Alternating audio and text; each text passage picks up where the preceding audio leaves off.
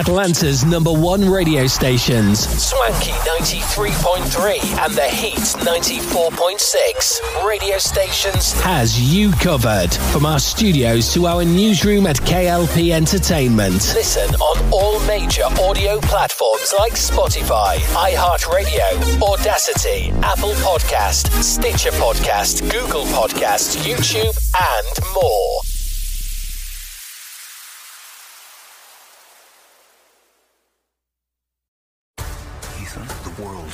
After you.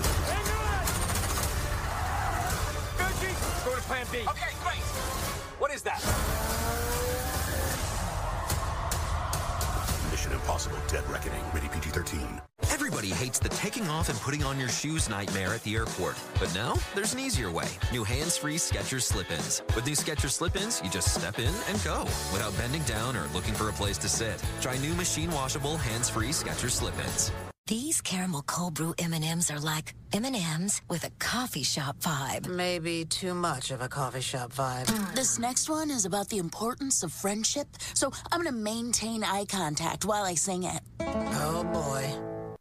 Live from our newsrooms brings back our hit news network, SNN, with many news anchors like Arthur Brooks, Addison Hayden, and Beatrix Gemma. Brings you stories about the news worldwide. Tune in on Atlanta's number one stations, Swanky 93.3 and The Heat 94.6 radio stations. To get the latest news today, listen on all major audio platforms like Spotify, iHeartRadio, Audacity, Apple Podcast, Stitcher Podcast, Google Podcast, YouTube, and more.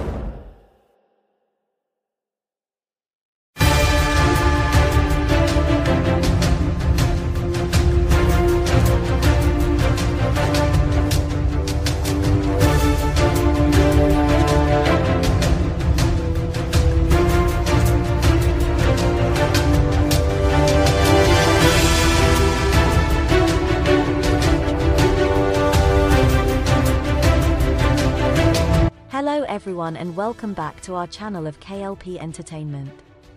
Reporting live from our newsroom, this is SNN. I'm Beatrix Gemma. Here's your business news breaking for July 25th. The cable company acquired the network, once billed as a CNBC for millennials, in 2019 for $200 million. The cable company Altice USA is said to be weighing a potential sale of Cheddar News, the network once billed as CNBC for millennials, less than five years after buying the company. Altice USA has hired Goldman Sachs to help explore strategic alternatives for Cheddar News, according to three people with knowledge of the matter who spoke on the condition of anonymity. They cautioned that Altice was still weighing its options and could decide against a sale. Representatives for Altice USA and Goldman declined to comment. A sale would be a retreat from Altice USA's big bet on the streaming news company. Altice, which is controlled by the French-Israeli billionaire Patrick Drahi, paid $200 million for Cheddar in 2019. The deal was seen as a way to elevate the company's news division, which also includes the News 12 networks. Cheddar had pitched itself as the future of financial news, featuring interviews with chief executives, newsmakers, and journalists from the floor of the New York Stock Exchange. Cheddar does not operate like a traditional cable business. John Steinberg, the network's founder and a former BuzzFeed president, struck deals to distribute it across a wide range of platforms. Among them, Gas Station TV, which, yes, plays at the pump, and MTV's College Campus Network, which Cheddar bought in 2018. Some of those packs are not as profitable as cable distribution deals, however.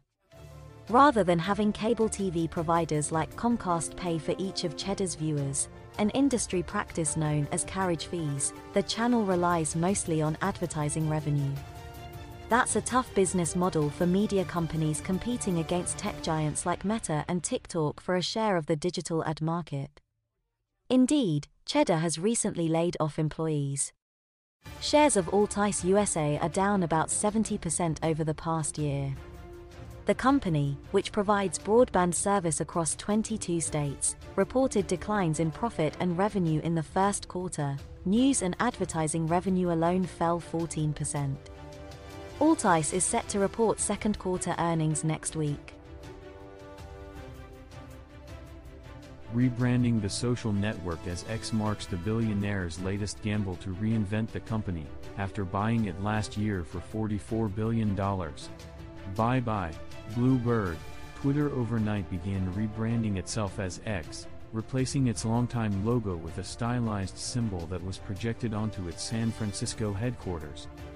The move underscored Elon Musk's ambition to make the social network a key part of his longtime goal of creating an everything app. But it is also another risky gamble to reinvent a business that has struggled since he paid $44 billion for it last year. Lights. Camera. X. Wrote Linda Yaccarino, the company's CEO, as the social network starting rolling out its new branding. Gone is the stylized bird, a version of which was once dubbed Larry T.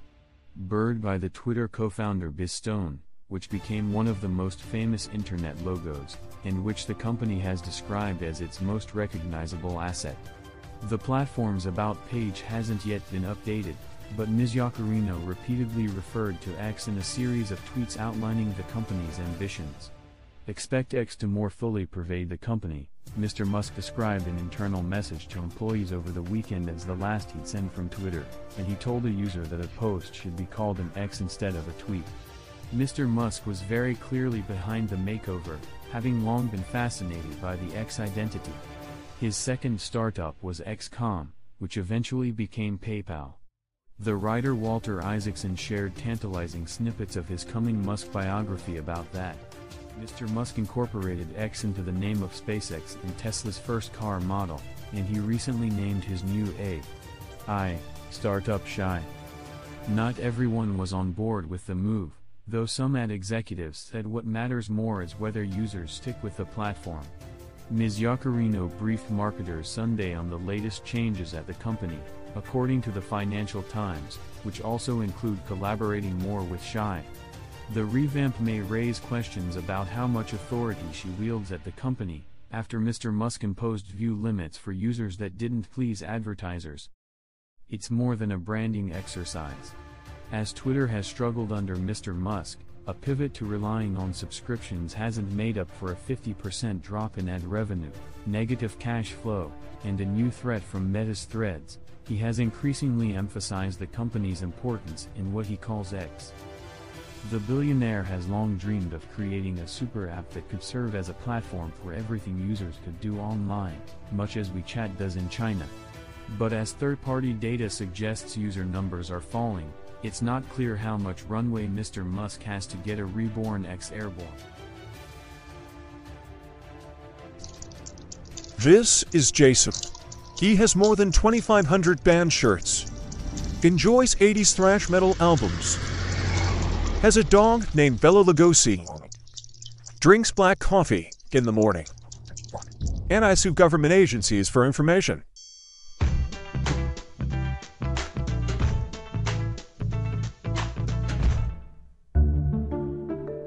I'm Jason Leopold, and I'm an investigative journalist.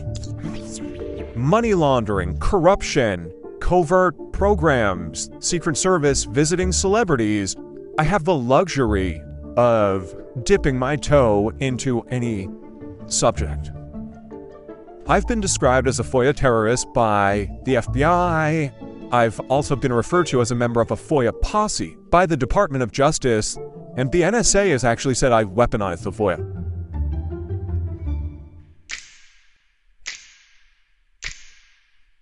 The Freedom of Information Act, which is commonly known as the FOIA, is a law that gives you the right to access information from the federal government.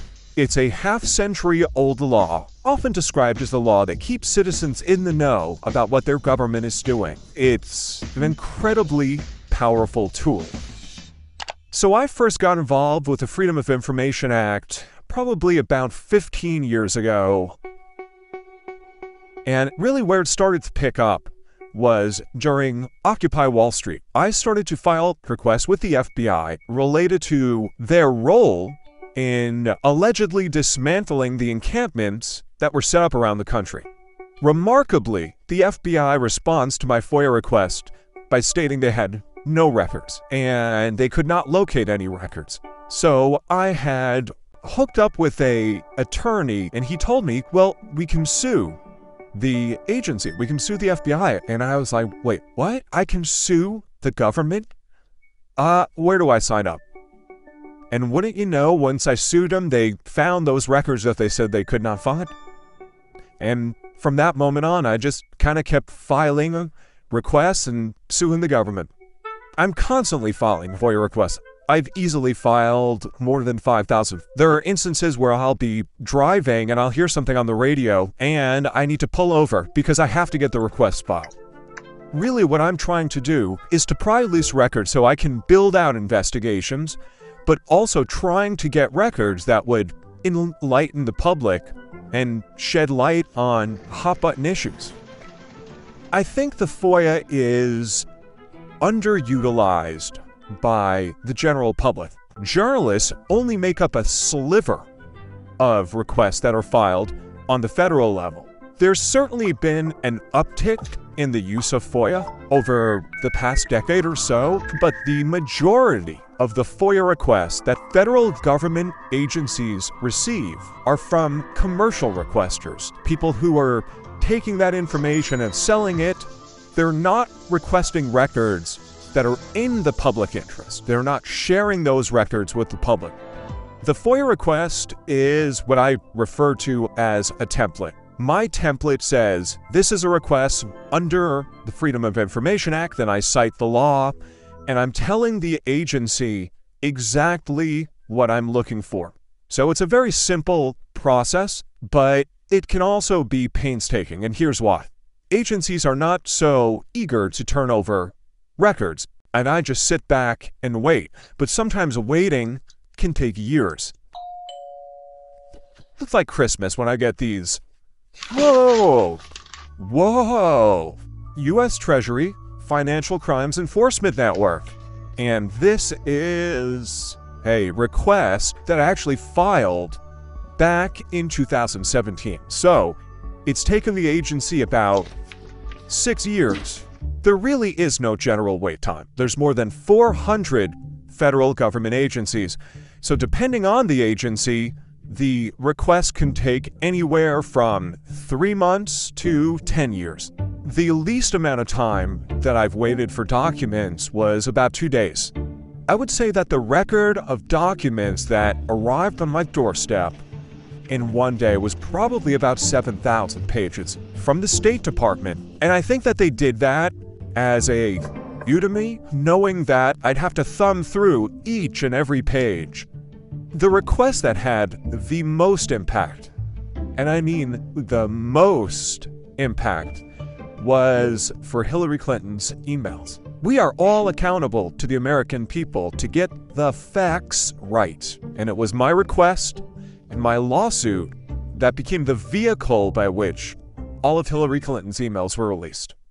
And by the way, like, I had no idea she had a private server. I was just trying to, like, get the public to be like, hey, look, it's our emails. Anyway, the FBI has uncovered new evidence in its investigation of Democratic presidential nominee Hillary Clinton's use of a private email server. Donald Trump is praising the FBI's decision to review new emails another FOIA request that I filed, and ultimately a lawsuit that resulted in thousands of records that were released that had enormous impact were records around Robert Mueller's report into whether or not Trump had colluded with Russia during the campaign of 2016. I was able to get Donald Trump Jr.'s name unredacted from the Mueller report. I've gotten records from the government where they talked about me in emails. And one time, the FBI sent an agent out to investigate one of my FOIA requests. And I only found out about that because I filed a FOIA request with the FBI. The most rewarding part of this job has always been holding power to account. and speaking truth to power. That is really what keeps me going and being able to shine a light into dark places.